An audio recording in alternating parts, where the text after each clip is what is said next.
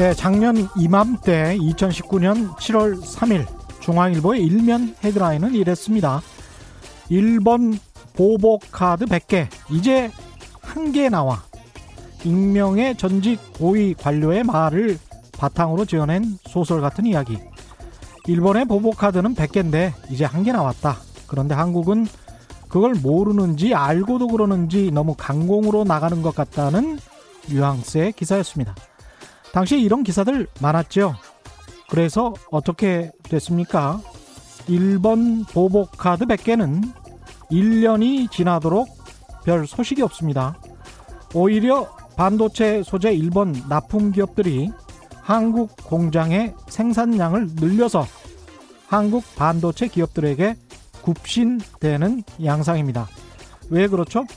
당연한 거 아니겠습니까? 부품 소재 납품 기업이 아무리 기술력이 좋아도 삼성이나 하이닉스 같은 반도체 완성 기업이 세계 시장을 과점하고 있는 상황에서 어떻게 납품 중소기업들이 발주 대기업을 정치적인 이유 하나만으로 걷어차 버릴 수 있을까요?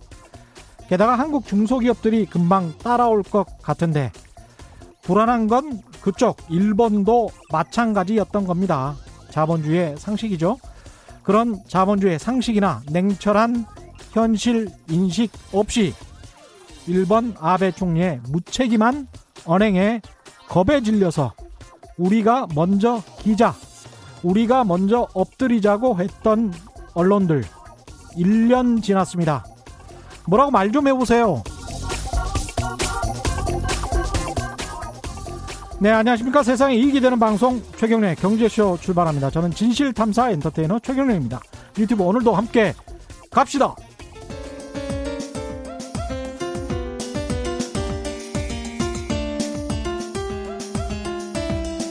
어려운 경제 이슈를 친절하게 풀어드립니다. 돈 되는 경제 정보를 발빠르게 전해드립니다. 예리하면서도 따뜻한 신사 이종우 economist의 one-point 경제 레슨. 네, 국내외 경제 흐름을 분석하고 실질적인 투자 정보도 전해드리는 one-point 경제 레슨 이종우 이코노미스트 나오셨습니다. 안녕하십니까? 예, 안녕하세요. 예, 오늘은 또 어떤 내용을 예, 오늘은 주 내용이 중앙은행에 대해서 한번 좀 아, 얘기를 해볼까 예. 합니다. 중요하죠. 예, 예. 예. 그 중앙은행을 제가 그 선정을 한 거는요. 음. 오늘 4시에 그 경제 뉴스를 보더라도 경제 예. 뉴스에서 부동산과 관련한 거를 두 개나 그 전했습니다. 부동산 관심 많아요. 예, 그렇죠. 대통령이 부동산에 대해서 그 예. 가장 큰 민생은 부동산이다라고 예. 얘기하는 거 하나. 예. 그다음에 이제 통합당에서 어, 부동산을 잘 모르고 정책을 핀다라고 하는 거 하나 아, 이렇게 종부세. 두 개입니다. 예, 예. 예. 두 개입니다. 그래서 음.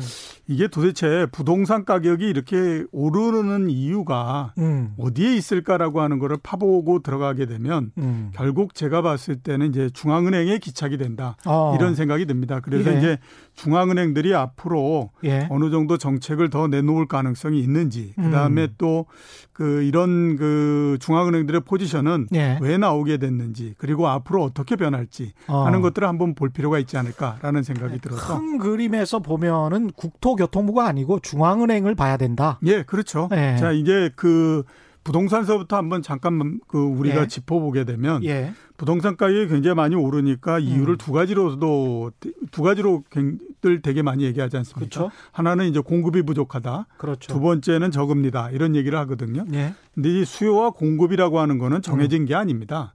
이거는 그 가격에 따라서 언제든지 바뀌는 거거든요. 그렇죠. 그러니까 지금은 가격이 올라가기 때문에 그 공급이 적고 수요가 굉장히 많아서 음. 공급 부족인 것 같이 이렇게 생각이 되지만 가격이 떨어지게 되면 또 반대 현상이 나오거든요. 예. 그래서 우리가 예를 들어서 한번 보면 2010년도서부터 2013년도까지 그때 이제 서울 지역의 어, 부동산 가격이 안 좋았지 않습니까? 10년부터 13년까지 아주 예, 안 그렇죠. 좋았죠. 예, 그때의 KB에서 산정하는 기준으로 따지면 예. 강남 3구가 마이너스 9.3%니까 맞습니다. 9.3% 정도 하락을 했고요. 음. 실거래 가격으로는 거의 한 30% 정도 하락을 했습니다. 예. 5억, 6억씩 떨어진 것도 굉장히 네, 많아요. 그렇죠. 예. 그때의 가장 큰 곤란을 겪었던 데가 어디냐면 음. 강남 지역에서 재건축을 하는 단지들이 가장 큰 맞습니다. 곤란을 겪었죠.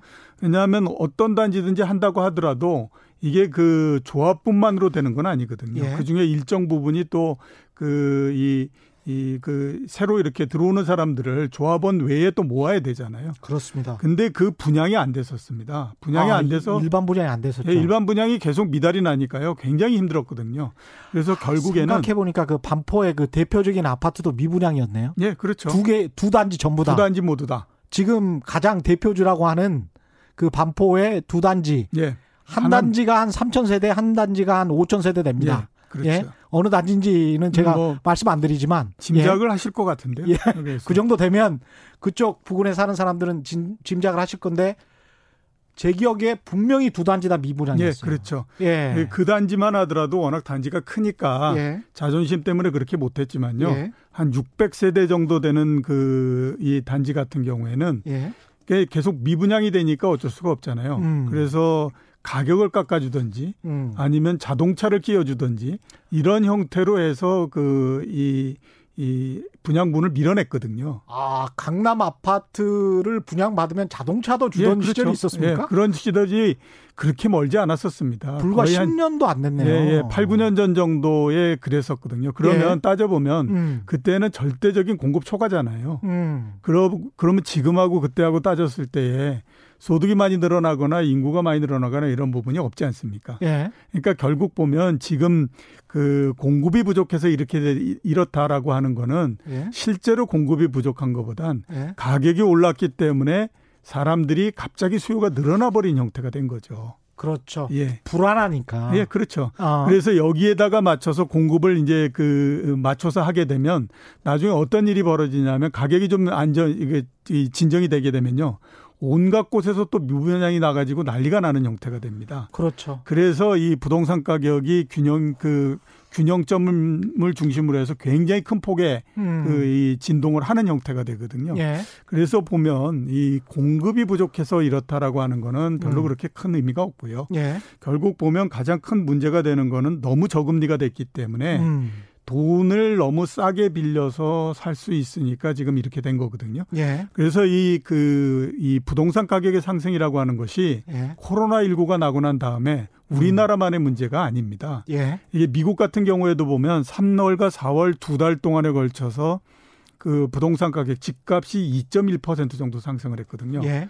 두달 동안 2.1% 상승하는 거면 음. 연율로 따지면 12.6%가 올라가는 겁니다. 예. 작년도에 미국의 부동산 1년 동안 상승률이 얼마냐면 3.9%거든요. 음. 그러니까 그거의 4배 정도가 지금 그 상승을 한 거죠. 예. 우리나라도 지금 상당히 좀 어려운 그런 그 6월 달서부터 계속되고 있고요. 그렇죠. 이렇게 된 가장 큰 원인이 뭐냐면 다른 어떤 것보다도 금리가 낮아졌기 때문에 그렇습니다. 음. 그리고 그 금리 가 낮아진 거에 가장 큰 책임을 가져야 되는 거는 역시 중앙은행들이거든요. 예. 그래서 중앙은행의 역할이 굉장히 컸고 그렇죠. 그게 지금 그 부동산뿐만 아니라 음.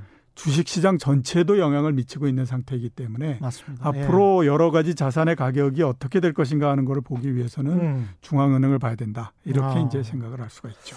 일단은 음. 코로나 19 이후에 중앙은행들은 적극적인 통화 정책을 하고 있습니다. 예, 그렇죠. 예. 일단 정책들 내용부터 한번 예. 정리를 해보면 그뭐 예. 여러 나라들이 내 중앙은행들이 많은 정책을 내놓기는 했지만 예. 그거를 뭐 일일이 다 여기서 거론하게 되면 청취자분들께서 굉장히 지루하시니까요. 미국하고 우리나라만 딱 두 개 선정해서 예. 한번 말씀을 드리면 미국 같은 경우가 기준금리가 1.75%였다가 예. 0.25%가 됐습니다. 그러니까 1.75였다. 예, 0.25%였죠. 예. 그러면 1.5% 포인트가 내려간 거죠. 예. 그러니까 거의 뭐 어, 한 5년 동안에 걸쳐서 금리를 조금씩 올렸다가 음. 한달 반 사이에 그냥 모조리 다 그 올렸던 금리를 예. 모두 다 내리는 형태고요. 음. 그 다음에 양적 완화라고 하죠. 그 음. 그 양적 완화 7천억 달러가 들어가 있는 상태입니다. 예.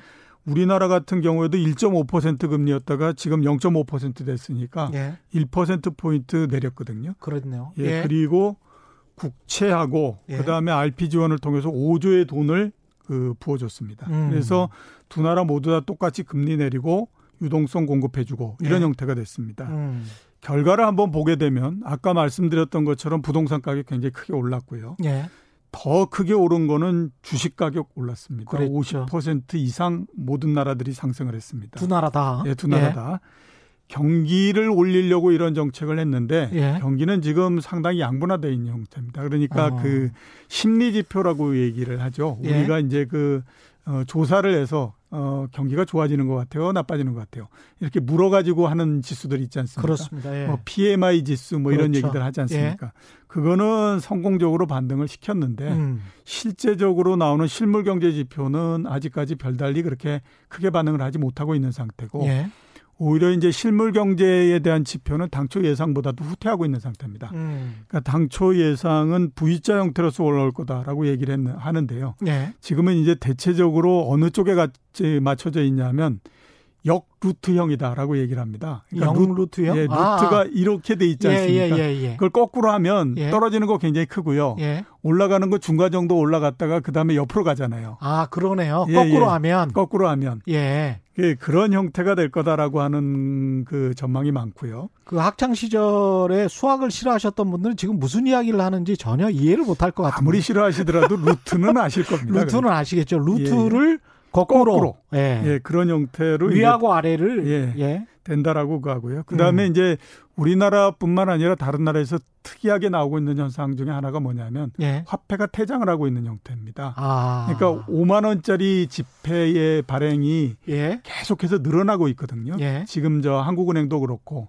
그다음에 미국 같은 데도 100달러짜리 지폐가 굉장히 계속 늘어나고 있습니다. 이게 화폐 퇴장은 몇년몇년 됐죠? 5만 원권 지폐를 발행하고 난 다음부터 예. 이 꾸준히, 현상이 예, 꾸준히 됐는데 예. 특히 최근에 들어서 굉장히 그 속도가 빨라지고 있죠. 아, 그렇군요. 예, 그 왜 그러냐면 금리가 예. 워낙 낮다 보니까 그 뭐 그렇게 그 어, 뭐 채권이나 예금을 해가지고 음. 어, 이자를 얻는 부분들이 그렇게 많지 않지 않습니까? 근데 음. 내가 실명을 모두 다 밝혀놓게 되면 굳이 그, 그 그에 따라서 생기는 여러 가지 또 골치 아픈 일도 있고 이런 사람들도 있잖아요.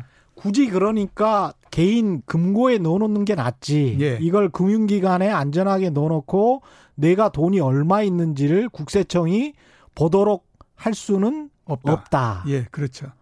그래서, 그래서 퇴장 현상이 예, 일어나는군요. 예, 그래서 예. 5만 원짜리로 바꿔서 퇴장을 시키는 형태가 어, 여러 나라들에서 지금 계속해서 나타나고 증여세나 상속 뭐 이런 거를 생각하면 뭐 그냥 막 줘야 되는데 예. 그걸 뭐 50%다, 20%다 이러면 크잖아요. 예, 그렇죠. 그렇죠. 그러니까 예. 그거를 0, 뭐1% 금리 먹느니 나중에 50% 절감해서 예. 몇억 주겠다. 예. 충분히 가능한 이야기네. 그래서 예. 원래 이게 그 0% 금리, 마이너스 금리 얘기할 때 음. 많이들 얘기하는 것 중 그 그렇게 하면 굉장히 어렵다라고 예. 얘기하는 것 중에 하나가 예. 이 화폐 퇴장 현상 이것도 상당히 역할을 하는 거거든요. 예.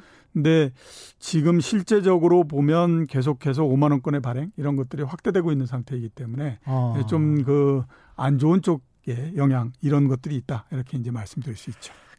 한참 그 문재인 정부 초기였나요? 무슨 뭐 화폐 개혁 논란이 있다가 이제 예. 사그러들었는데 예. 이런 화폐 퇴장 현상 그다음에 그 지하 자금이 자꾸 이렇게 융성되는 예.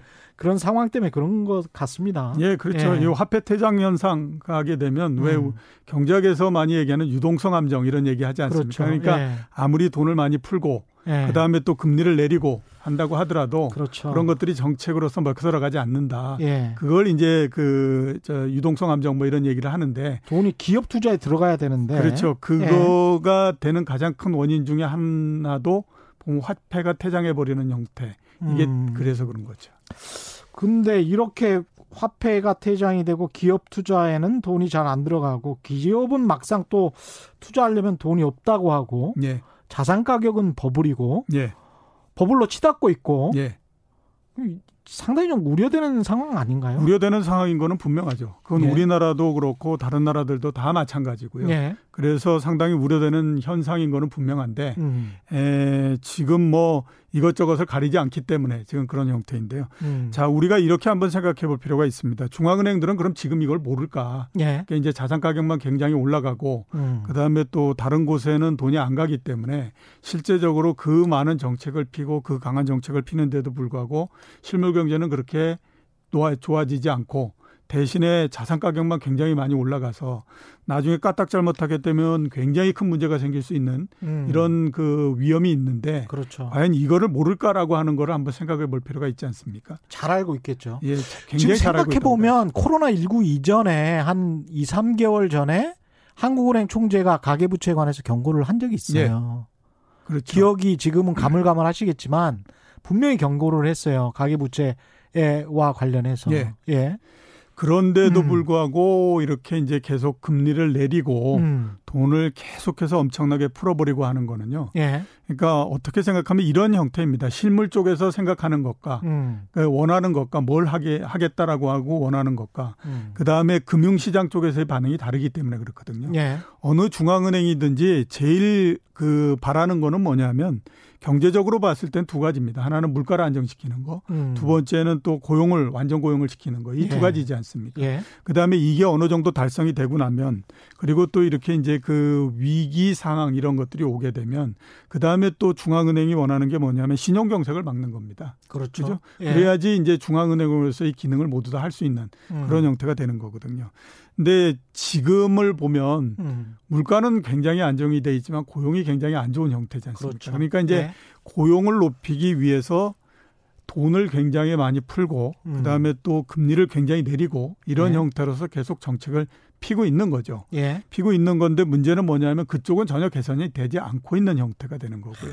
돈이? 대신에 그렇게 예. 돈을 많이 풀다가 보니까 음. 그게 엉뚱한 곳으로서 계속 가고 있는 거죠. 그래서 음. 부동산으로 가서 부동산을 치받아 버리는 형태가 되고 예. 주식 시장으로 가서 주가를 끌어올리는 형태가 되고 이렇게 되니까 음. 중앙은행은 양쪽 중에 하나를 선택할 수밖에 없는 형태가 되는 겁니다. 예. 근데 원래의 목적 자체가 그 물가 안정과 완전 고용 이런 쪽에 있기 때문에 음.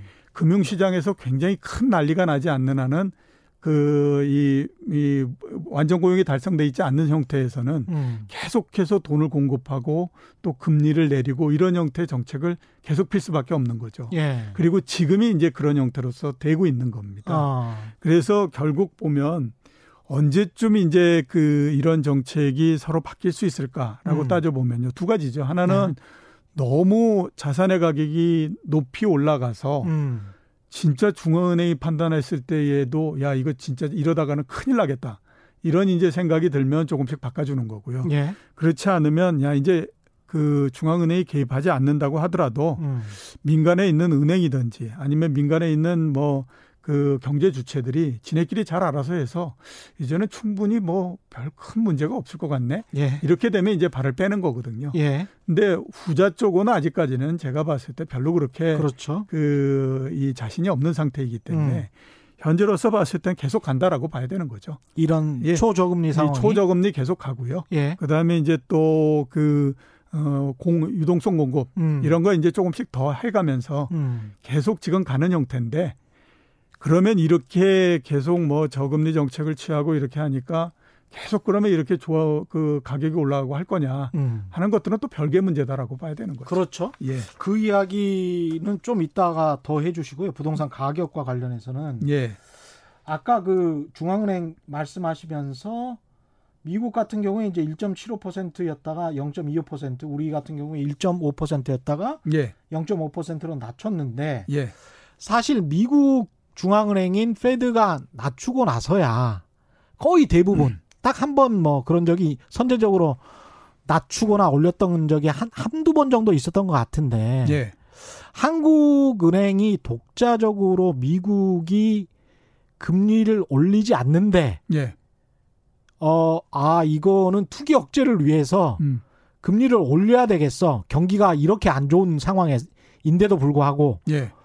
이렇게 판단할 수 있, 이렇게 할 수 있을까요? 판단은 할수 있는데 예. 액션은 하기가 굉장히 어렵죠. 그렇죠. 행동하기가 예, 예. 힘들죠. 판단이야 뭐 어렵지 예. 않지 않습니까? 뭐 그래서 부동산 가격이 이렇게 굉장히 많이 오르고 그러면 음. 지금도 아마 제가 봤을 때 한국은행에서는 음. 역시 금리를 내리는 게 아니었어. 그렇죠. 이런 생각을 할 걸로 제가 보입니다. 그런 매파들이 분명히 있을 거예요. 예, 그렇죠. 예. 어차피 뭐 1.5%에서 0.5%를 음. 만든다고 한들 음. 그 그때의 금리를 내릴 때도 똑같이 아마 그 생각을 했을 텐데 예. 그렇게 한다고 해서 경기가 살아나겠어? 음. 뭐 고용이 크게 증가 안 해. 왜냐하면 음. 이미 금리는 음. 그 정책에 영향을 줄 수 있는 포인트 밑으로 내려와 있기 그렇지. 때문에 낮아질 만큼 예, 낮아졌고. 거기에서 더 이상 뭐 내린다고 한들 어. 뭐 그게 실물 경제에 그렇게 크게 영향을 주거나 그러기 어려워라고 하는 걸 알기 때문에요. 예.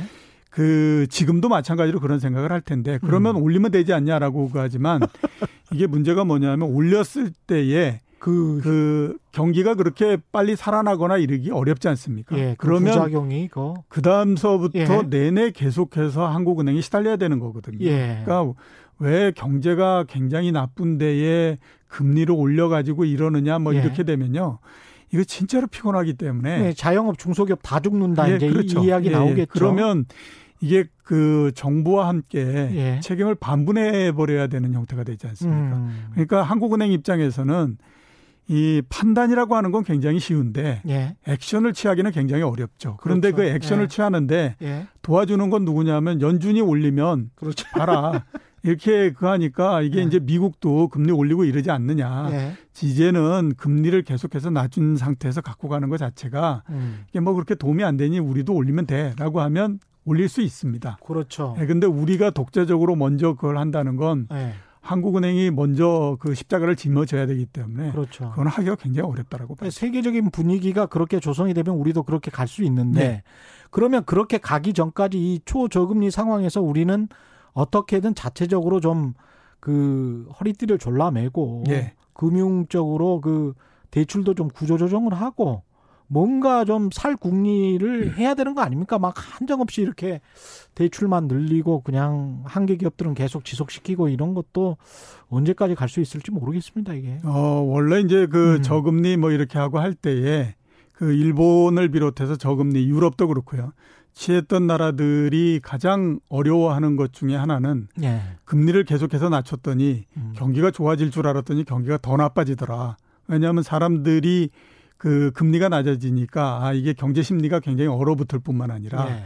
소비가 이루어지는 것 중에 상당 부분들은 또 그 이자 소득이나 이런 것들을 통해서 소비가 이루어지는 경우도 있거든요. 음. 근데 그게 제로가 돼 버리니까 네. 나오지 그 거기에서 뭐 어, 소득이 나오거나 이런 부분들이 없지 않습니까? 예. 거기다 또 하나는 뭐냐면 금리가 굉장히 낮고 많은 유동성을 그 이 공급을 하게 되면 음. 죽어야 되는 기업들도 살아나는 형태가 되는 그렇죠. 거고요. 그게 이른바 예. 이제 좀비 기업들이 산다라고 얘기를 하지 예. 않습니까? 그렇게 되면 사회 전체적으로 봤을 때 재원이 안 가야 될 곳으로 가기 때문에 굉장히 문제가 생기는 형태가 되거든요. 음. 지금 우리나라도 그런 형태다라고 봐야 됩니다. 예. 예. 그래서 이거를 자체적으로 이렇게 이제 어느 정도 그 조정을 하고 이렇게 하는 방법이 있으면 굉장히 좋은데 예. 일단 저금리를 할 때는 그게 굉장히 어렵습니다. 왜냐하면 음. 저금리를 한다라고 하는 것 자체 그리고 양 그 많은 유동성을 공급해 준다라고 하는 것 자체는 그런 것들을 모두 다 그러니까 부작용이 생기는 거를 모두 다 감수하겠다라고 하는 것에서 정책을 피는 거거든요. 예.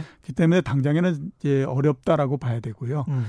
경제가 상당히 문제가 그걸로 해서 생기는 경우 그러니까 너무 그 이 가계 부채가 늘어나거나 예. 그다음에 부실 기업들의 부채가 굉장히 많이 늘어나고 예. 이래서 아 이거 더 이상 안 되겠다라고 하게 되면 그때는 이제 자체적으로 금리는 그대로 놔두더라도 유동성을 공급을 줄이고 이러는 형태로 해서 조정을 할 가능성은 있는데요. 지금은 예. 그런 거를 하기가 굉장히 어렵다라고 봐야 되죠. 음, 그렇군요. 예. 그 주식 시장 같은 경우에는 지금 자산 시장의 버블로 예. 가장 큰 혜택을 보고 있는데 예. 어떻습니까? 그 지난번에 이종우 이카노미스트께서 말씀하신 2200선 왔다 갔다 지금 하고 있, 는데 예. 2200선이 좀 보고 보이기는 합니다. 예. 여전히. 그렇죠. 한 번 뚫었던가요? 한 번 뚫었죠. 저기 예. 한한 달 전 정도에 그렇죠. 2230까지 갔다가 다시 내려왔죠. 예, 다시 한 2000포인트 부근까지 내려왔다가 오? 이제 다시 또 try하고 있는 예. 상태죠. 오늘도 올랐습니다만 2180 정도 되는 것 같고 예. 이게 지금 어떻게 봐야 될까요? 어, 지금 주식 시장은 뭐 그 전 세계적으로 봤을 때 예. 가장 크게 문제가 되고 있는 거는 역시 뭐 모두 다 아시는 것처럼 경제나 기업 실적에 비해서 이게 주가가 지금 이게 제대로 된 거야? 예. 라고 하는 것에 대한 의문. 이게 예. 이제 가장 큰 그 상태지 않습니까? 예. 그리고 이거를 이제 해결해 주지 못하게 되면 음. 역시 이제 주가가 올라가는데도 한계가 있을 수밖에 없다. 이렇게 예. 이제 봐야 되거든요. 예. 우선 보게 되면 주가는 지금 여러 가지 면에서 상당히 버겁다라고 하는 모습들을 많이 보이고 있습니다. 음. 우리나라 같은 경우에 어, 많이 올라가는 주식들이 바이오, 그 다음에 뭐 배터리, 그 다음에 인터넷 포탈 업체, 네. 그다음에 게임 업체 이런 데 많이 올라가고 있고요. 네. 그다음에 미국에서 독보적으로 올라가고 있는 회사는 역시 이제 테슬라입니다. 예, 테슬라 엄청나더라고요. 예, 1200달러 예. 정도 되거든요. 주 한 주가요. 예. 그게 작년도 하반기 막 들어올 때에 예. 주가가 한 400달러 정도밖에 안 됐었습니다. 근데 그게 이제 엄청나게 지금 올라가고 있는 상태이거든요. 예. 그러니까 이게 어떤 그 공통점을 갖고 있느냐 하면 음. 성장에 대한 기대 이거를 이제 과다하게 집어넣어주는 그렇죠. 형태로서 예. 가고 있는 거죠. 음.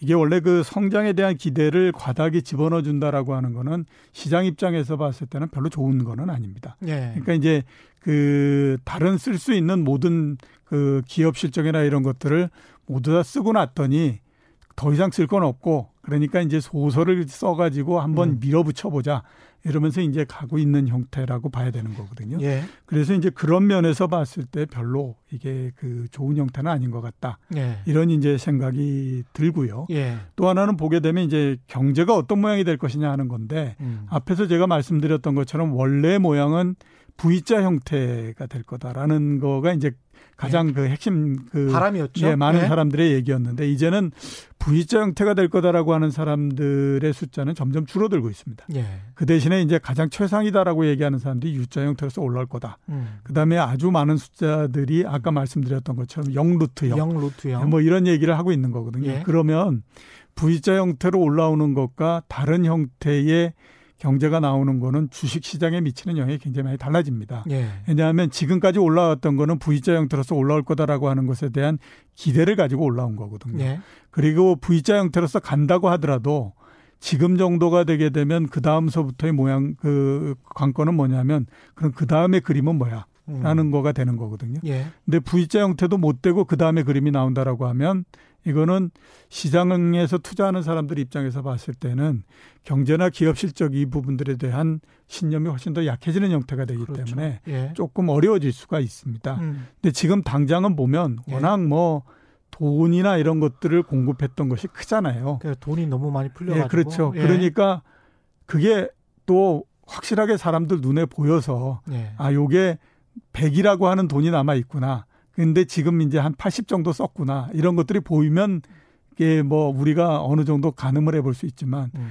돈이 많이 풀렸다는 얘기는 하고 있는데 도대체 얼마만큼 돈이 풀렸는지 그 돈이 도대체 시중에 얼마만큼 돌아다니고 있는 건지 알 수 있는 게 없지 않습니까? 그렇죠. 그러니까 모두 다가 그냥 돈이 많이 풀려서 주가가 올라가고 있어 이런 얘기들로 이제 할 수 있는 거죠. 그렇죠. 예. 근데 그러면 돈이 진짜로 많이 풀려서 얼마까지 가는데 그건 음. 주가가 올라가서 끝이 돼봐야 알지 이런 얘기가 되는 거거든요. 그렇습니다. 예, 그렇기 때문에 일단 시장에 영향을 굉장히 많이 주고 있는 거고요. 음. 그 시장에 영향을 주고 있는 것이 아직까지는 아무튼 뭐 가격 면에서 끝나지 않은 것 같다. 예. 그렇기 때문에 조금은 더 갈 수 있지만 지금은 상당히 좀 음, 경계를 해야 되는 예. 그런 입장에 들어와 있다. 이렇게 볼 수가 있는 유동성 장세가 실적 장세로 옮겨질 때 실적이 기대에 못 미쳤을 때 그 파장 그것까지도 좀 생각을 해봐야 될 것 같습니다. 예, 그렇죠. 아무리 유동성 장세라고 하더라도 예. 예. 그런 부분들은 부동산에도 똑같이 적용이 됩니다. 그러니까 주가도 지금 약간 좀 버겁다라고 예. 말씀하셨는데 부동산 가격도 그러면 예, 그렇죠. 예. 그러니까 우리가 그냥 생각하면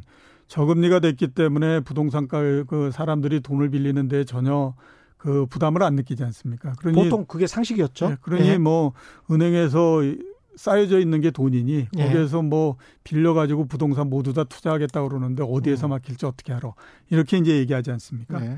자 우리가 한번 이렇게 생, 그 생각을 해보죠.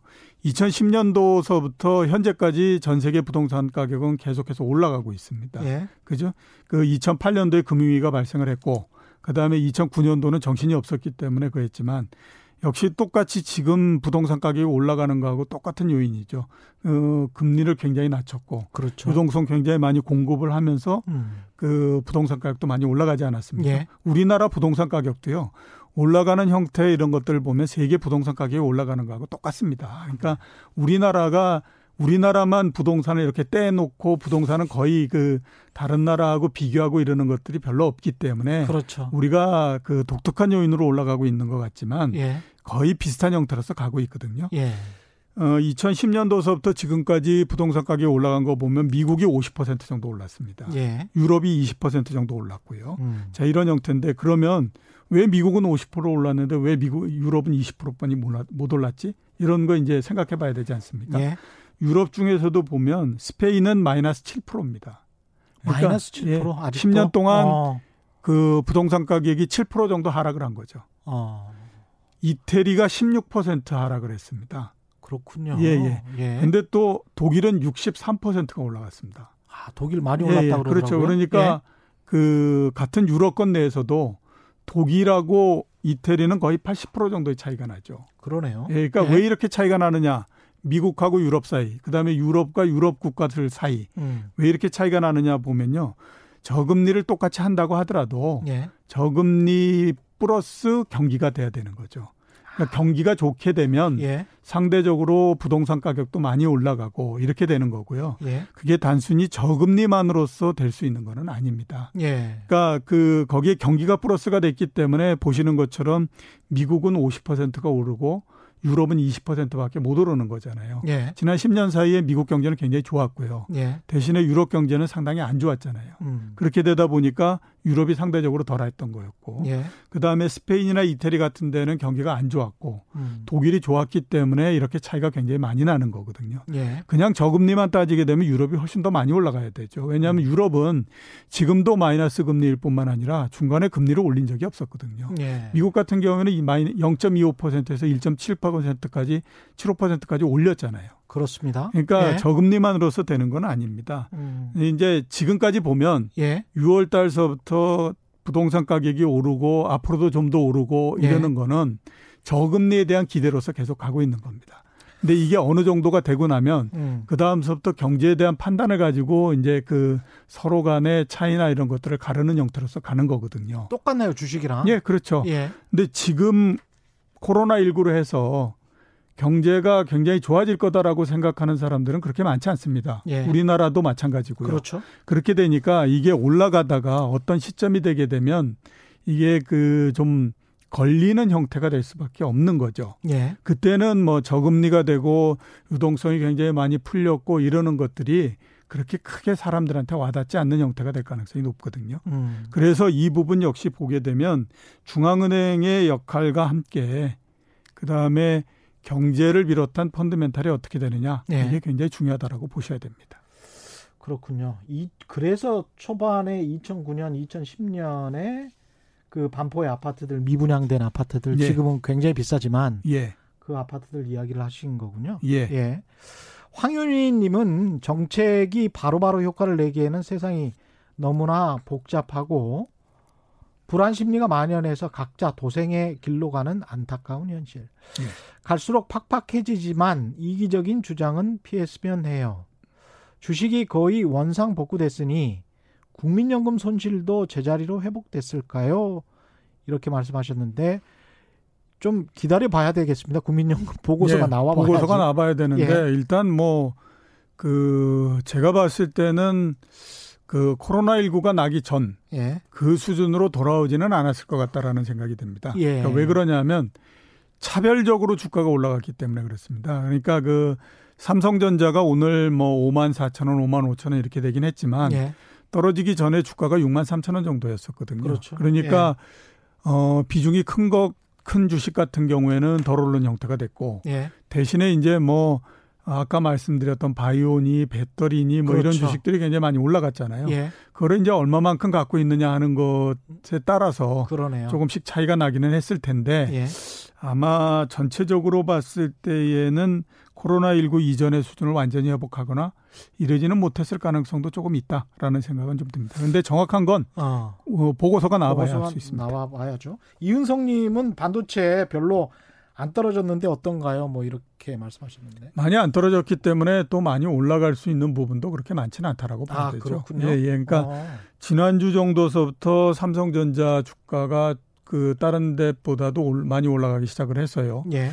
어, 거의 뭐 한 그 8, 9% 정도 상승을 했습니다. 예. 오늘도 꽤 많이 올랐고요. 음. 이거는 이제 내일 그 삼성전자가 2분기 실적을 발표하기 때문에 이 어느 순간서부터 갑자기 이제 야 그 반도체의 실적이 그렇게 나쁘지 않을 거다라고 하는 전망들이 힘을 얻기 시작을 했습니다. 예. 그리고 그러면서부터 올라가기 시작을 했거든요. 음. 그리고 힘을 얻는 계기가 됐던 거는 미국에 있는 반도체 회사 마이크론이 아, 이번 2분기의 실적이 나쁘지 않습니다. 맞습니다. 라고 예. 얘기를 했어요. 그러니까 음. 그때에서부터 마이크론도 안 좋, 예, 괜찮으면 삼성전자도 괜찮고 음. SK 하이닉스도 괜찮은 거 아니야? 예. 이러면서 이제 어, 주가가 올라가기 시작을 했거든요. 예. 그래서 아마 내일 예, 실적이 발표되고 그러면 좋게 나오건 나쁘게 나오건 관계없이 음. 일단 이제 실적이 나왔으니까 그 기대하는 부분들이 조금 줄어들었으니까 예. 어, 단기적으로는 조금 조정을 했다가 예. 그 다음에 아마 시장에 따라서 또 조금씩 올라가고 뭐 이러는 것들이 나올 거라고 그렇게 보입니다. 이삼오사님은 오늘 중국 주식시장 분석도 부탁드립니다. 네. 했는데 중국 주식시장이 요새 아주 좋죠. 예, 굉장히 좋습니다. 예. 오늘 주가가 우리나라 종합주가지수가 2187 해서 예. 대략 한 1.5%뭐 이런 정도 상승을 한 것 같은데요.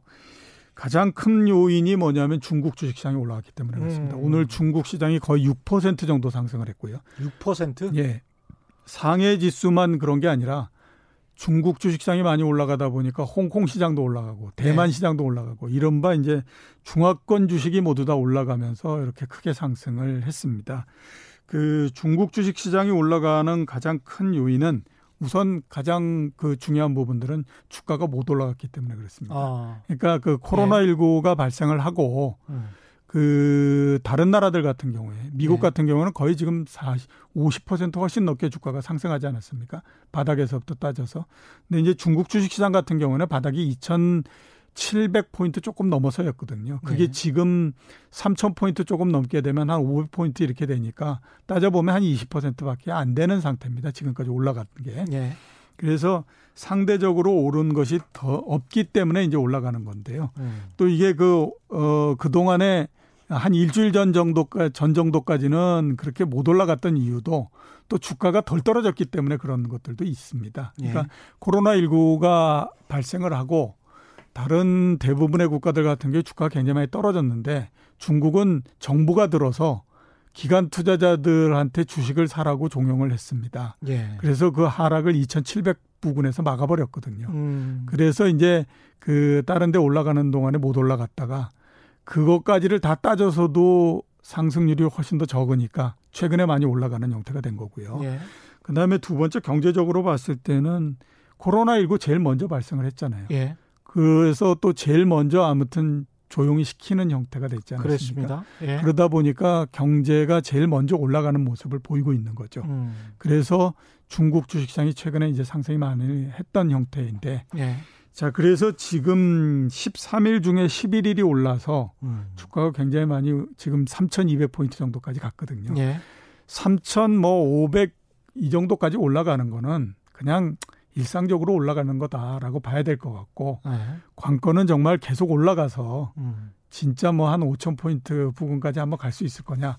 이게 이제 중요하다라고 봐야 되죠. 예. 이게 왜 그 정도를 말씀드리냐면 음. 중국 주식시장이 한 5, 6년 전 정도에 그 후광통이라고 하는 게 있었지 예, 않습니까? 예, 예. 그때 주가가 한 5천 포인트 정도까지 올라갔습니다. 아. 그러다가 갑자기 이제 주가가 떨어지기 시작해서 음. 3천 포인트 부분까지 내려가서 그 다음에 3천 포인트에서 거의 6, 7년 전 정도 6, 7년 동안을 옆으로 쭉 이렇게 기는 형태의 아, 시장을. 했었거든요. 예. 그러니까 여기에서 3,500 포인트를 넘어서 뭐 3,700막 이렇게 올라가게 되면 아 이거는 드디어 이제 6, 7년 동안에 왔던 그 이 횡보를 음. 깨고 위로 올라가는 거다라고 봐야 됩니다. 예. 그래서 이게 추가적으로 어 그러면 한 5천 포인트까지 갈 수 있겠네. 예. 이렇게 봐야 되는 거고요. 아, 예. 그렇지 않고 이뭐 어, 3,500, 3,700 뭐 요 정도에서 그 이게 밀고 땡기다 하다 보면 예. 아 이건 그냥 3천 포인트 부근에서 그 했다가 힘 한번 쓴 거다 이렇게 이제 봐야 되는 거거든요. 음. 그렇기 때문에 앞으로를 좀 봐야 되는데 예. 어, 추가적으로 올라갈 가능성도 상당히 있는 있다라고 봐야 됩니다. 예. 왜 그러냐면 7년 전 정도서부터 지금까지 미국 주식시장 보면요. 그렇죠. 거의 두 배 넘게 훨씬 그렇죠. 올랐거든요. 10년 어항이었으니까요. 예, 그러니까 예. 그 기간 동안에 중국 주식시장은 계속 옆으로 기었기 때문에 음. 이게 그 사이에 에너지를 굉장히 많이 모아놓은 형태고요. 아. 또그 기간 동안에 기업 실적이나 이런 것들도 굉장히 많이 났기 때문에 예. 지금 펀드멘탈을 대비해서 보게 되면 중국 주식시장이 상당히 낮은 거는 또 사실입니다. 어. 그래서 그런 면들을 고려하게 되면 음. 미국 시장보다는 훨씬 더 뭐 가격의 부담이나 이런 것들은 적다라고 봐야죠. 가격 부담은 적다. 예. 그러나 늘 분식회계의 가능성은 있다. 뭐 이런 거는 예, 그렇죠. 예, 염두에 두시고요. 아, 윤카카 님, 일본도 부동산이 올랐나요? 일본도 지역적으로 조금씩 오르기는 했는데요. 예. 이렇게 우리처럼 뭐 부동산 가격이 많은 사람들의 관심을 모으면서 국가적인 과제가 되고 이러는 건 없었죠. 음. 그리고 일본 같은 경우에는 워낙 가격이 많이 떨어졌기 때문에 예. 그 만약에 이렇게 이제 가격이 오르고 그런다라고 하게 되면 국가적으로 굉장히 좀 환영을 할 만한 일이기 때문에 그 많은 얘기가 뭐 나오거나 이러지는 않는데요. 어 일본 같은 경우에는 최근에 오른 거는 거의 별로 뭐 많지 않고요. 예. 그다음에 그동안에도 뭐 워낙 저금리 뭐 이렇게 했지만 아베노믹스 때 조금 오르지 않았어요? 예, 약간 그래도? 오르죠. 예. 약간 예. 오르는 정도에 그쳤기 때문에 음. 그게 뭐 그동안에 하락하고 했던 거에 비하면 그렇게 크지 않고 음. 그다음에 또 지역적으로 상당히 차이가 많이 났죠. 예. 그러니까 도쿄나 오사카 이런 데 중심지 같은 데는 괜찮은 형태였고 예. 대신에 이제 그 어, 외곽 지역은 굉장히 안 좋고요. 예. 그다음에 또 그 이 이 그 종목별로 또 다릅니다. 그러니까 네. 저기 그 주택지 이런 데는 그렇게 많이 하락하거나 음. 또는 이제 뭐 그 이런 거 없이 약간씩 오른 부분도 있고 이랬는데요.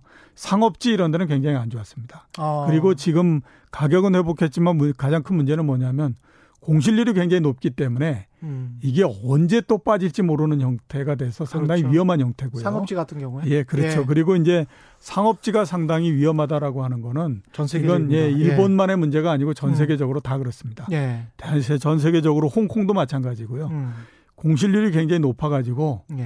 이게 그 잘못하면 저 상업지가 이거 무너져 내리는 거 아니야 이런 그렇죠. 우려가 지금 상당히 많이 있는 거 사실입니다. 지난번에 유현준 교수가 그 이야기했을 때 우리 그 우리나라 같은 경우에 주택지가 뭐 40이면 상업지가 뭐 20뭐 뭐 이런 식의 비율이 정해져 있다고 했었는데 아마 다른 나라들도 도시가 예. 다 비슷할 거 아니겠습니까? 예, 그렇죠. 예, 예. 주택을 좀 더 많이 상업은 한 그 절반 정도로 할 텐데 그런 상업지들이 지금 미국 같은 경우도 공실률뿐만이 아니고 부도 예. 모기지의 부도가 한 10% 정도 나고 있더라고요. 예. 부도 비율이 이게 나중에 이게 좀 전이될 가능성 주택 시장에 예.